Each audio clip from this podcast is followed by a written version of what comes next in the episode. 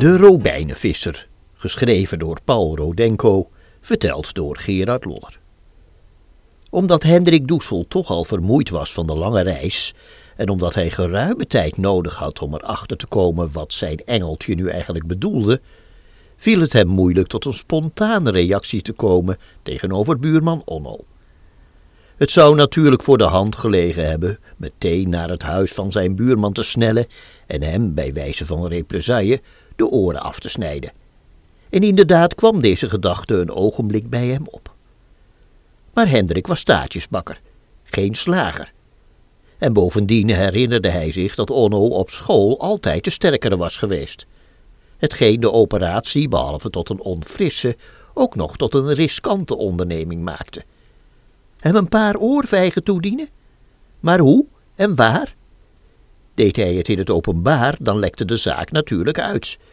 En Hendrik vermoedde terecht dat dan niet Onno, maar hij zelf de risée van heel zou zijn. En wat had je aan een klap onder vier ogen? Het was alleen maar een belachelijke vertoning. Zoiets als een kind dat de tafel schopt, waartegen het zich gestoten heeft. Het zou Onno nauwelijks deren, en maakte het gebeurde niet alleen niet ongedaan, maar stelde het door de futiliteit van zo'n gebaar nog in een des te schriller daglicht. Na lang en rijp beraad besloot Hendrik tenslotte niets te doen. Dat wil zeggen, niet zomaar niets te doen, maar ook te doen of hij van niets wist. De volkomen argeloze echtgenoot en buurman uit te hangen en intussen de geschikte gelegenheid af te wachten om wraak te nemen. Deze gelegenheid deed zich niet lang daarna voor, toen Onno Harmens, die lakenwever van zijn vak was, op zijn beurt Schrijvenheigen verliet voor een zakenbezoek aan Brugge, waar hij van een aldaar gevestigde Florentijnse geldschieter kredieten hoopte los te krijgen om zijn weverij uit te breiden. Hendrik lachte in zijn vuistje. Hij had weliswaar nog geen vast omlijnd plan, maar Onno's vertrek suggereerde hem als het ware vanzelf de enige adequate wraakoefening, namelijk te profiteren van zijn afwezigheid. Trouwens, hoe meer hij erover dacht, des te zoeter kwam deze wijze van wraakneming hem voor. Eline, Onno's vrouw, vormde in veel opzichten een tegenstelling tot Engeltje. Was Engeltje blond, eerder klein van stuk, mollig, zacht van karakter en daarbij een goede huisvrouw? Eline was vrij groot, donkerharig, zwartoogig, lui, ijdel, hoogmoedig en zelfingenomen. Voor de laatstgenoemde eigenschappen bestond eventueel een zeker excuus. Want kon men Engeltje een lief en aantrekkelijk vrouwtje noemen, Eline was bepaald een schoonheid. Een vrouw die, waar zij zich ook vertoonde, alle blikken tot zich trok. En, zoals dat vaker gaat in zulke gevallen, hoe mooier haar benen waren, des te minder bleken ze in staat de weelde van zo'n figuur te dragen. Haar eigen schoonheid was haar dan ook spoedig naar het hoofd gestegen. Hetgeen des te gemakkelijker ging, omdat haar hoofd voor het overige bijzonder weinig bevatte, zodat hoogmoed en ijdelheid plaats genoeg hadden om er zich te nestelen. Kortom, Eline was in fysiek opzicht een bijzonder begeerlijke prooi voor het jagend manvolk, en er waren niet weinigen in Den Hagen die reeds ernstige pogingen hadden gedaan. Maar juist haar ijdelheid en zelfingenomenheid vormden de beste waarborg voor haar huwelijkstrouw. Want in feite was zij alleen maar geïnteresseerd in zichzelf en zag zij de mannen die naar haar gunst dongen slechts als spiegels om zichzelf in te bewonderen. Een man die meer wilde had daarmee reeds voor haar afgedaan, want amoureuze opdringerigheid verstoorde slechts de gladheid en helderheid van het spiegeloppervlak. Nu was Hendrik Doesel bepaald geen Don Juan, en waar beter gekwalificeerde vrouwenjagers gefaald hadden, zou men zeggen dat Hendriks kansen niet bijzonder hoog stonden. Maar het verschil was dat het Hendrik niet in de eerste plaats om het amoureuze avontuur te doen was, maar om wraak. En wraakzucht maakt nu eenmaal vindingrijk en onthult mogelijkheden die een in de erotische veroveringsroutine verstarde Don Juan eenvoudig niet ziet. Daar kwam bij dat Hendrik, als vriend van Onno, te alle tijden bij zijn buurvrouw kon aanwippen, zonder zichzelf daarbij in een scheef licht te stellen terwijl hij anderzijds Eline beter kende dan genoemde vrouwenjagers en wist dat zich achter haar uiterlijke schoonheid een niet al te snuggere geest verborg. Vertrouwende dat zich vroeg of laat wel een kans zou voordoen deze mooie goudvis te verschalken, begon Hendrik dus met zich zoveel mogelijk bij zijn buurvrouw te vertonen.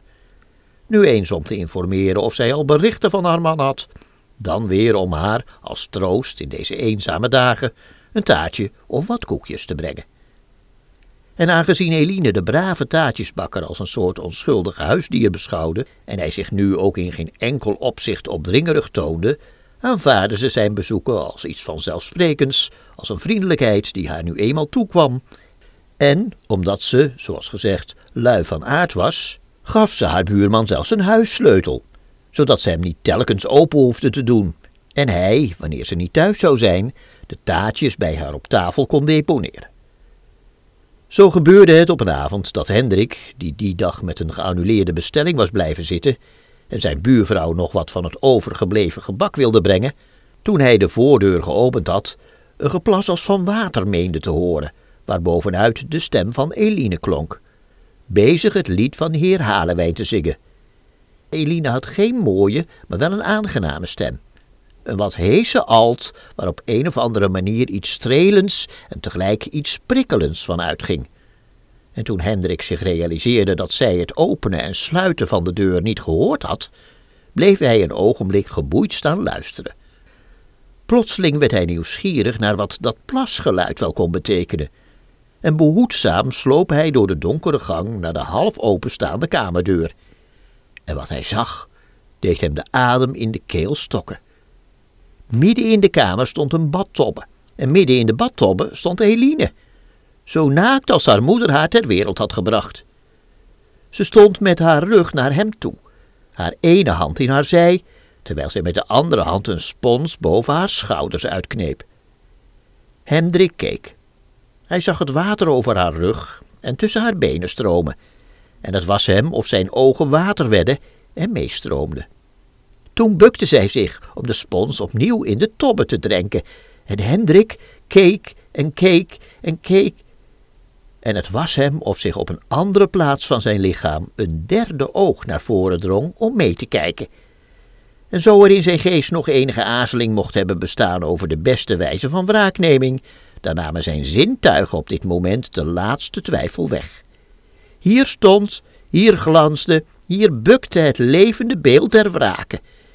Hier stond, nee, ze bukte opnieuw, en deze keer sloot Hendrik voor alle zekerheid de ogen, want nu was het eerst zaak zijn gedachten bij elkaar te houden, om niet door een onbeheerste opwelling alles te bederven.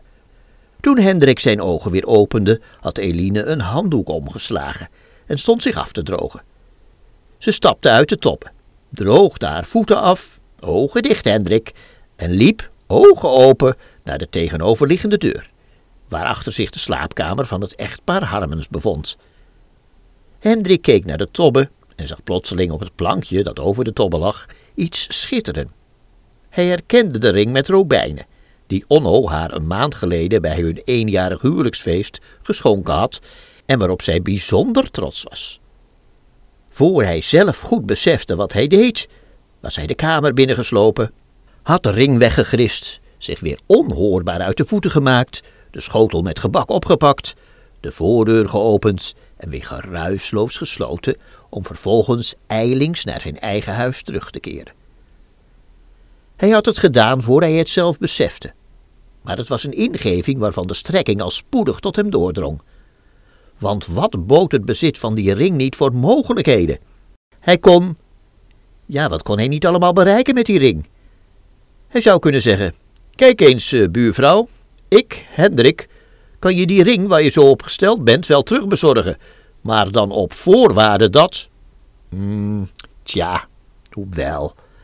Als je er wat langer over nadacht, bleek er toch steeds weer allerlei haken en ogen aan te zitten. Zijn eerste voor de hand liggende gedachte, met behulp van de ring Eline's gunsten af te dwingen, moest hij al spoedig laten varen. Want Eline kon net zo goed naar de schout lopen en hem gewoon van diefstal betichten. Nee, hij moest het op een subtielere wijze aanleggen. Hij moest. En ineens begreep hij wat hij instinctief al lang begrepen had. Natuurlijk, de ring en de badtobbe. Dat was de combinatie waar het om ging. Dat was de kans die hij in een flits gezien had. Nu wist hij hoe hij dat visje moest vangen. En tintelend van de voorpret, vol van de wildste fantasieën, viel hij die avond in slaap. De volgende dag begaf Hendrik zich met een paar verse taartjes naar zijn buurvrouw. Eline zag er neerslachtig uit. Ah, mijn brave Hendrik, zei ze mat, zet ze daar maar neer. Hendrik zette de taartjes neer en keek Eline onderzoekend aan. Wat schort er aan, buurvrouw? vroeg hij deelnemend. Heb je soms slecht nieuws van Onno? Ach nee, zuchtte Eline. Ben je ziek? Voel je je niet lekker? Ach nee, zei Eline. Is er iets met je? Ach nee, ach nee, zei Eline. Kan ik je ergens mee helpen? Je zou kunnen helpen zoeken, zei Eline lusteloos. Maar ik denk niet dat je meer zou vinden dan ik. Ik heb de hele kamer ondersteboven gehaald, maar waar hij gebleven kan zijn, is me een raadsel. Wie? Waar wie gebleven kan zijn? vroeg Hendrik. Die ring natuurlijk, Suffert. Daar heb ik het toch de hele tijd over. Oh, zei Hendrik, ik wist niet. Uh... Nee, jij en niets weten, smaalde Eline. Jullie mannen zijn allemaal hetzelfde. Jullie denken dat jullie alles weten en dat wij vrouwen maar simpele, onwetende zielen zijn.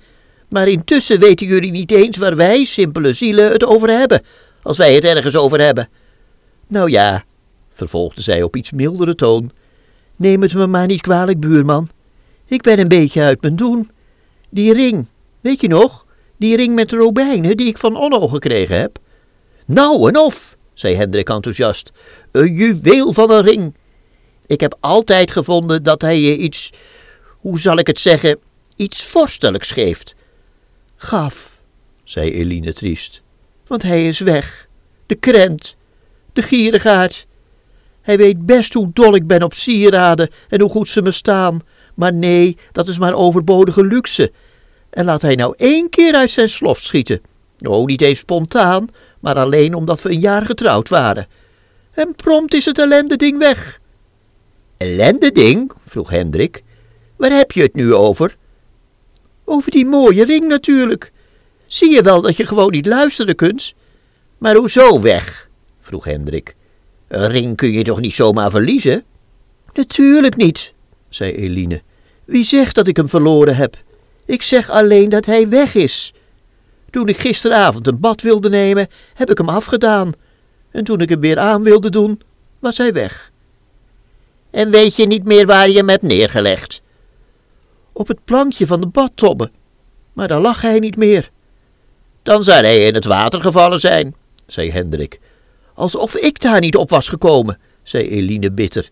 Ik heb de hele tobbe afgezocht, maar geen ring. Ik heb ten overvloede de hele kamer afgezocht. Geen ring. Hij kan toch niet in de lucht oplossen? Nee, dus hij moet ergens zijn, zei Hendrik. Dat is logisch. Logisch noem je dat? Hij moet er zijn, maar hij is er niet. Echte mannenlogica. Geef me liever zo'n taartje aan. Hij is er wel, zei Hendrik. Als hij er moet zijn, is hij er. Jom, jom, jom, jom? vroeg Eline, terwijl ze een hap van het taartje nam. Ja, dat weet ik ook niet, zei Hendrik. Ik ben geen helderziende, maar hij kan alleen maar in de tobbe gevallen zijn. Zitten er geen naden of scheuren in het hout, waar hij tussen geraakt kan zijn? Nou, we hebben alles nagekeken. Ik steek er mijn hand voor in het vuur dat hij niet in de tobbe zit. En op de vloer naast de tobbe heb je ook gezocht? vroeg Hendrik. Dat zei ik toch al, zei Eline. Geef me nog een taartje. En je weet zeker dat je hem op het plankje hebt gelegd? Hamzum, zegnom. Hendrik dacht even na. Het is uh, misschien een wat rare vraag, zei hij toen. Maar, uh, buurvrouw, uh, hoe heb je eigenlijk gebaat? Hoe? Bloot natuurlijk. Baat jij soms met je kleren aan? Nee, maar eh. Hendrik, die zich op dit ogenblik weer de scène van de vorige avond voor de geest haalde, voelde hoe zijn oren begonnen te gloeien. Ik bedoel, eh. Eline begon te lachen. Ach, die brave Hendrik. Kun je er niet tegen dat er over bloot gesproken wordt? Nou, vooruit. Zeg maar wat je dan bedoelt. Ik bedoel, eh. zittend of staand, zei Hendrik. Allebei, zei Eline. Eerst heb ik in de tobbe gezeten en toen heb ik me staande afgespoeld. Maar wat heeft dat ermee te maken? En bloos alsjeblieft niet zo.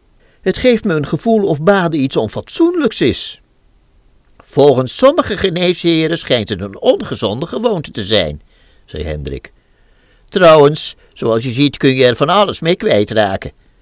Maar hoe dan ook, ik weet nu in ieder geval waar zich de ring bevindt. Eline schoot overeind en verslikte zich in haar taartje. waar is hij dan?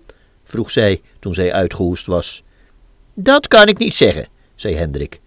Waarom niet? Omdat ik zulke woorden niet in de mond pleeg te nemen. Ik ben een eenvoudig man, maar mijn vader heeft me een nette opvoeding gegeven. En wat voor woorden? Schuttingwoorden, zei Hendrik. Niemand vraagt je om schuttingwoorden te gebruiken, zei Eline. Ik vroeg alleen waar de ring dan volgens jou was. Dat bedoel ik juist, zei Hendrik. Maar misschien kun je het zelf wel raden. Ga maar na. De ring ligt niet buiten de tobbe. Hij moet er dus ingevallen zijn. Toch zat hij niet in het water en ook niet in een naad of scheur van de tobbe. Maar wie er wel in de tobbe zat, was jij. Dus moet de ring nu in jou zitten. In mij? Eline staarde Hendrik met open ogen en mond aan. Hoezo in mij? Schijt nou toch eens uit met dat gebloos. Ik krijg er de kriebels van. Nou, kijk, zei Hendrik, wat onzeker nou hij tot de eigenlijke aanval moest overgaan. Als jij in de tobbe zit, zitten er twee, uh, twee extra openingen in de tobbe. De ene kunnen we wel uitschakelen, die is te nauw, dus moet hij tijdens het baden in de andere verdwaald zijn. Het duurde enige tijd voor het tot Eline doordrong waar Hendrik op doelde. En toen was het haar beurt om rood aan te lopen. Zo, viespeuk, snauwde zij. Daar zat je dus al die tijd aan te denken. Niet al die tijd, protesteerde Hendrik. Ik ben er door logische redenering opgekomen. Nou, ga dan maar gauw langs dezelfde weg terug, zei Eline. Ik ben van dat soort schuttinglogica niet gediend. Ik wil die alleen maar helpen, verdedigde Hendrik zich. Ik dacht dat je nogal gehecht was aan die ring. Natuurlijk ben ik dat, zei Eline. En Onno zal uit zijn vel springen als hij ziet dat ik hem niet meer heb. Maar wat heeft die ring met mijn. Um, ik bedoel. Wacht even. Eline stond op en liep haastig naar de slaapkamer. Toen ze weer terugkwam, lag er een teleurgestelde blik in haar ogen. Nou, die logica van jou? zei ze terwijl ze met een zucht ging zitten. Ik voel niets. Misschien zit hij intussen al te diep, zei Hendrik. Ach, ventje kletst. Trouwens, vervolgde zij na een korte stilte, als hij er zo diep in zit, hoe krijg ik hem er dan uit? Tja, hoe krijg je hem er dan uit? zei Hendrik. Ik kan er zo niet bij, zei Eline. Nee, je kunt er zo niet bij. Reuzenhulp heb ik aan jou, zei Eline geïrriteerd. Het enige wat je kunt is me napraten. Ik dacht dat je zei dat je me wilde helpen die ring te vinden. Ik heb hem toch gevonden, zei Hendrik. Wat je maar vinden noemt, zei Eline. Hij had net zo goed op de Noordpool kunnen liggen.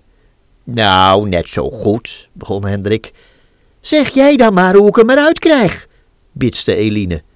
Kom, kom, buurvrouw, wind je nu niet zo op. Ik weet wel een manier om hem eruit te krijgen, maar dan zul je moeten wachten tot Onno terug is. Tja, vervolgde hij met een bedenkelijk gezicht, als Onno tenminste niet te lang wegblijft. Want met elke dag dringt die ring natuurlijk dieper naar binnen en op een zeker ogenblik kun je er niet meer bij. Ik kan er zo ook al niet bij, zei Eline. Jij niet, maar een man misschien wel. Als Onno. Ach, Onno, zei Eline. Onno is alleen maar een praatjesmaker en voor de rest zo onhandig als een haring.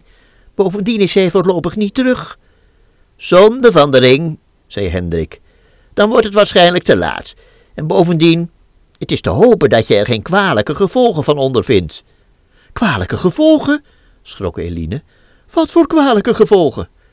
Nou, je weet nooit. Als zo'n ring eenmaal door je lichaam begint te banjeren, hij kan op de gekste plaatsen terechtkomen. Hij kan natuurlijk over een van de vingers van je twaalfvingerige darm schuiven en daar blijven zitten. Dat zou nog het beste zijn. Want welke vrouw kan er zich op beroemen zelfs aan haar twaalfvingerige darm ringen te dragen? En nog wel met robijnen. Het lijkt me het toppunt van luxe. Maar hij kan ook ongunstiger terechtkomen. In je nieren of je hart. En wie weet wat dat voor gevolgen heeft. Of hij kan in je stembanden verward raken. Zodat je alleen nog maar wartaal kunt uitslaan. Of schei uit, riep Eline. Ik word er draaierig van. Je zei toch dat je wist hoe je hem eruit moest krijgen? Hoe ik hem eruit moest krijgen? Oh nee, buurvrouw, nee, nee, nee, dat heb ik nooit gezegd. Heus niet, ik... Waar zie je me voor aan? Voor een ei natuurlijk. Maar voor anders, zei Eline kort. Als je eindelijk eens wat duidelijker was en er niet voortdurend omheen zat te stamelen. Wat is dat voor manier? En waarom zou Onno het wel kunnen en ik niet? Omdat, omdat, zei Hendrik, die zich, naarmate hij de kern van de zaak naderde, steeds minder op zijn gemak begon te voelen en het nu pas goed warm kreeg. Omdat een man iets heeft wat jij niet hebt. Met een vinger kom je niet ver. Maar wat een man heeft, eh, ik bedoel, nou ja, het gaat diep en het past er precies in. Daar is het trouwens ook voor geschapen, om er precies in te passen. Vandaar. Ik wil maar zeggen, enfin, zo is het. Je zou de ring er op die manier uit kunnen vissen. Ik bedoel, als je eenmaal beet hebt, eh, waarom zou je hem er dan niet uit kunnen krijgen? Man, zit niet zo zenuwachtig aan je kraag te frunneken. Ik word er tureluurs van, zei Eline. Ik snap heus wel wat je bedoelt. Al moet ik zeggen dat je wel een wat netter onderwerp van gesprek had kunnen uitzoeken, als je per se een babbeltje wilt komen maken. Over zulke dingen te praten, en dan nog wel met een dame alleen. Waarom praat je er niet met Engeltje over, als het je zo hoog zit? Hendrik wischte zich het voorhoofd af. Je bent zelf over die ring begonnen, zei hij zwakjes. Wist ik waar het toe zou leiden, zei Eline. En intussen zijn we nog even ver. Hoe stel je je dat ringvissen eigenlijk precies voor? Ik, eh, ik, eh, ik doe juist mijn best het me niet voor te stellen, zei Hendrik, die langzamerhand het uiterlijk van een gekookte kreeft begon te vertonen. Ja, ja, zei Eline sarcastisch. Je hoeft die kleur van je maar te zien om nauwkeurig te weten wat je bezig bent je allemaal niet voor te stellen. Nou, ik doe in ieder geval mijn best, begon Hendrik. Goed, blijf dan je best doen en probeer je een beetje te gedragen in gezelschap. Met iemand die bij alles wat je zegt onkieze bijgedachten heeft, kan ik niet praten. Dus je denkt dat het ding er op die manier uit te krijgen is? Ja, uh, ja, zei Hendrik. Misschien niet direct bij de eerste keer, maar uh, door de bewegingen en uh, ik bedoel, op de deur moet hij er wel uitwippen. Tenminste, als hij erin zit. Klets niet, zei Eline. Natuurlijk zit hij erin. Waar zou hij anders gebleven zijn? Ja, ik weet niet, zei Hendrik. Nou dan, zei Eline. Het is de enige logische plek. Het vervelende is alleen, mm, als het te laat zou worden. Man, kijk me niet zo blozerig aan. Ik deed het niet expres, stamelde Hendrik. Of bloos tenminste een andere kant op, als je het niet kunt laten. En wees nu even stil, want ik moet nadenken. voorzichtig maar, mompelde Hendrik nog. Maar reeds had zich boven Elines klassieke neus een fijne plooi gevormd, die aantoonde dat er daarachter iets in beweging gekomen was. Zij hield haar ogen strak op het puntje van haar schoen gevestigd en uit het feit dat de schoen weldra ritmisch op en neer begon te wippen, zou men kunnen opmaken dat het epicentrum van de denkbeweging halverwege haar eigen neus en die van haar schoen was gelegen. Hetgeen in verband met het probleem dat haar bezig hield, trouwens ook voor de hand ligt, of voor iets dat dieper gaat. Hendrik zat intussen als op hete kolen. Ook hij kon zijn ogen niet van het puntje van Eline's schoen afhouden en het was hem of zich in de op en neer wippende schoen iets van zijn eigen gemoedstoestand weergaf. Heen en weer geslingerd tussen de wens zich door middel van Eline te wreken en de drang om hem te knijpen. Tussen begeerte en schroom, tussen visioen en werkelijkheid, had hij het gevoel of hij zelf een ding was, dat net als die schoen door zijn tegenstrijdige emoties op en neer gewipt werd. Van de voorpret van de vorige avond was weinig overgebleven. De rol die hij zichzelf had toebedacht was hem bepaald niet op het lijf geschreven, En nu hij de van tevoren zorgvuldig geprepareerde zinnetjes er al haperend en blozend uit had gebracht, zou hij het liefst zo gauw mogelijk weer in de coulissen verdwenen zijn. Maar hij kon niets. Hij bleef vastgekluisterd op het randje van zijn stoel zitten, terwijl zijn gedachten in steeds dezelfde cirkels ronddraaiden. Net zo lang tot hij tenslotte helemaal niets meer dacht, en alleen maar als gehypnotiseerd Eline's schoenpunt bleef volgen. Plotseling begon Eline te giechelen.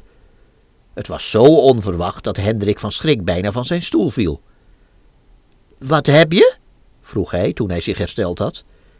Ik zie het gezicht van Onno al, lachte Eline. Maar wees gerust, vervolgde zij haastig. Ik zal hem er niets van vertellen. Waarvan niets vertellen? vroeg Hendrik onzeker. Eline stond op, liep een paar keer heen en weer door de kamer en bleef toen met de handen op de heupen voor Hendrik staan, terwijl zij met een broedende blik in haar ogen op hem neerkeek. Kun jij je mond houden? vroeg zij. Oh ja, zei Hendrik. Ja, zei ze. Je bent niet het type om het rond te gaan bezuinen. En van een type als jij zou trouwens toch niemand het geloven. Wat geloven? vroeg Hendrik. Wat denk je? Ik, eh, ik weet niet, zei Hendrik. Nee, je weet niet.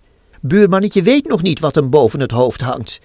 Eline begon weer te giechelen. Dat is juist het mooie aan je, dat je zo'n goeie sul bent, zei zij. Iemand anders kan ik het niet vragen, want andere mannen zouden er maar ideeën van krijgen. Maar een brave Hendrik als jij. Ik uh, geloof dat ik je niet goed kan volgen, stamelde Hendrik, terwijl hij zijn best deed het trillen van zijn ledematen te bedwingen. Eline legde een hand op Hendriks hoofd en begon zachtjes door zijn haren te krauwen. Lekker zo? vroeg zij na een poosje. Lekker? Hoe bedoel je? vroeg Hendrik. Man, doe niet zo stom, zei Eline. Voel je dan nog niets? Natuurlijk, zei Hendrik. Alleen begrijp ik niet. Ja, dat wil zeggen dat je me.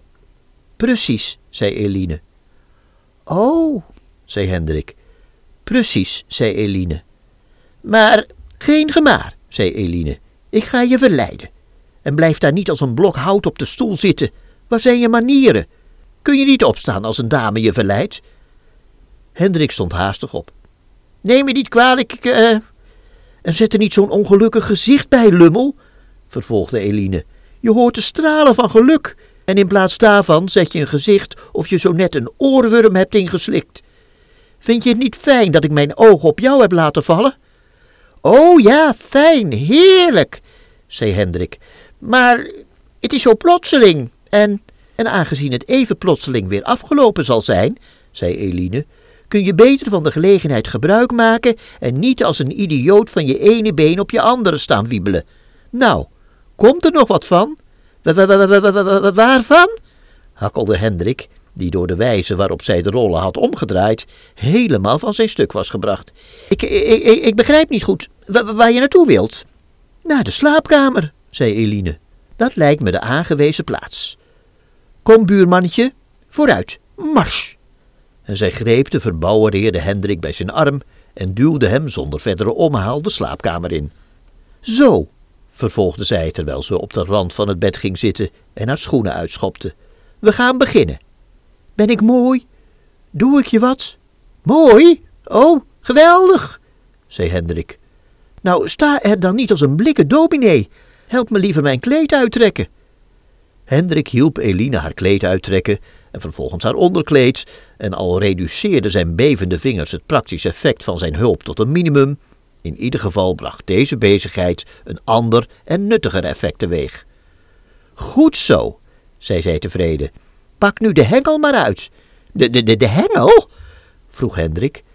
Ja, mijn brave Hendrikus, je gaat uit vissen, zei Eline. Maar denk eraan, geen visserslatijn achteraf. Beloof me dat je er met niemand over praat.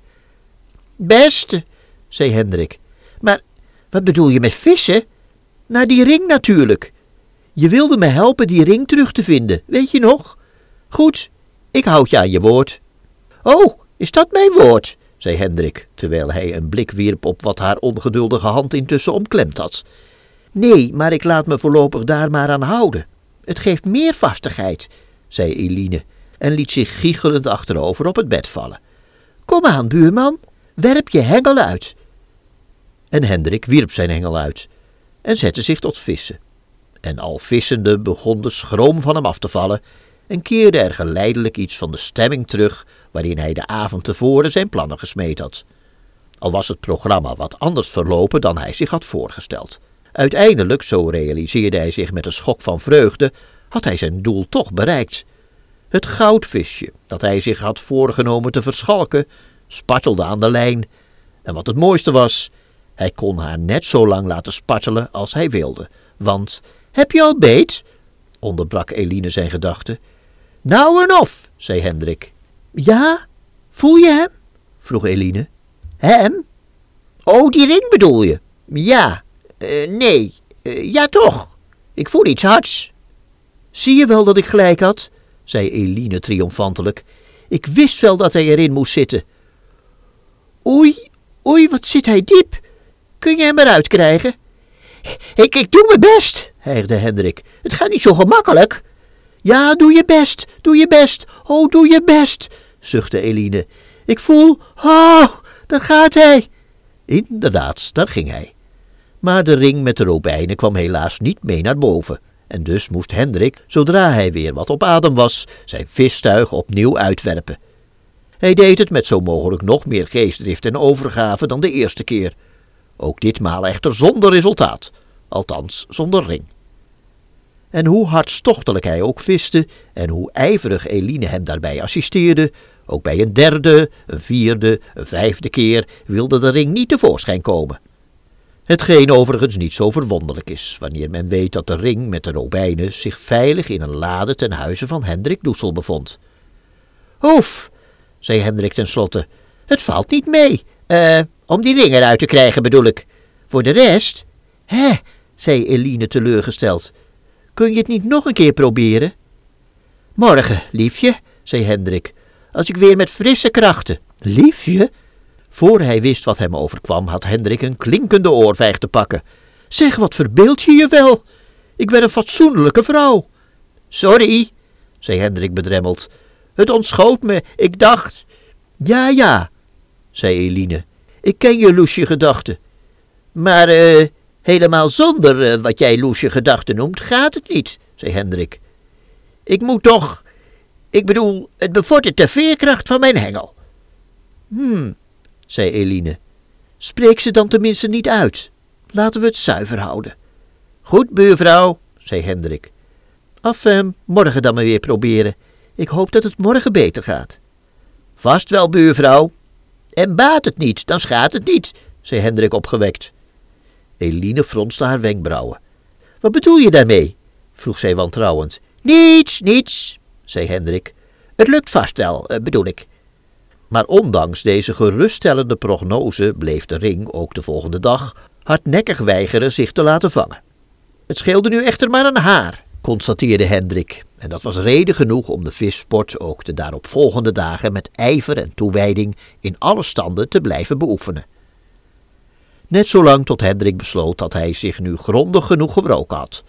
Een besluit dat trouwens mede werd ingegeven door het feit dat Onno ieder ogenblik terugverwacht werd en zie. Toen Eline na een bijzonder bewogen hengelpartij kreunend ter neerzeeg, voelde zij plotseling iets hards onder haar dij. En toen zij er nieuwsgierig haar hand naar uitstrekte, bleek het zo waar de ring met de robijnen te zijn. Met een kreet van blijdschap schoof zij de ring aan haar vinger en ze kon er minutenlang niet genoeg van krijgen haar hand met de teruggevonden sieraad te bewonderen. Ah, mijn brave Hendrik, zei ze tenslotte, als je wist hoe dankbaar ik je ben. Zo zie je maar weer dat een goede buur. Maar ineens hield zij op, terwijl er een gloeiende blos over haar gezicht trok. Sta me niet zo onbeschaamd aan te kijken, Vlegel, snauwde zij. Je ziet toch dat ik niets aan heb? En dat is dan de ware historie van deze wonderbaarlijke visvangst. Ik kan er alleen nog aan toevoegen dat de schone Elina haar buurman weliswaar op het hart had gedrukt er met niemand over te praten, maar dat zij zelf op den duur niet in staat bleek haar mondje te houden. Het toeval wilde namelijk dat zij niet lang daarna, en eveneens na het baden, haar trouwring kwijt was. En toen zij Onno trachtte duidelijk te maken waar de trouwring logischerwijze gebleven moest zijn, En wat de enige manier was om hem eruit te vissen, en Onno daarop begon te schateren van het lachen, kon zij niet nalaten hem op gepikeerde toon de hele geschiedenis van het verlies en het terugvinden van de robijnenring te verhalen. De trouwring bleek later op een nachttafeltje te liggen. Onno echter, die zo'n handelwijze van zijn brave buurman allerminst verwacht had, stapte woedend de taartjeswinkel van Hendrik Doesel binnen en bleef met rollende ogen en gebalde vuisten voor hem staan. Ha, die robijnenvisser, siste hij. Ha, die oortjesmaker, antwoordde Hendrik. Onno zweeg beduust. Ook Hendrik zweeg. En toen zij elkaar zo een poosje zwijgend hadden opgenomen, barstten zij gelijktijdig in lachen uit.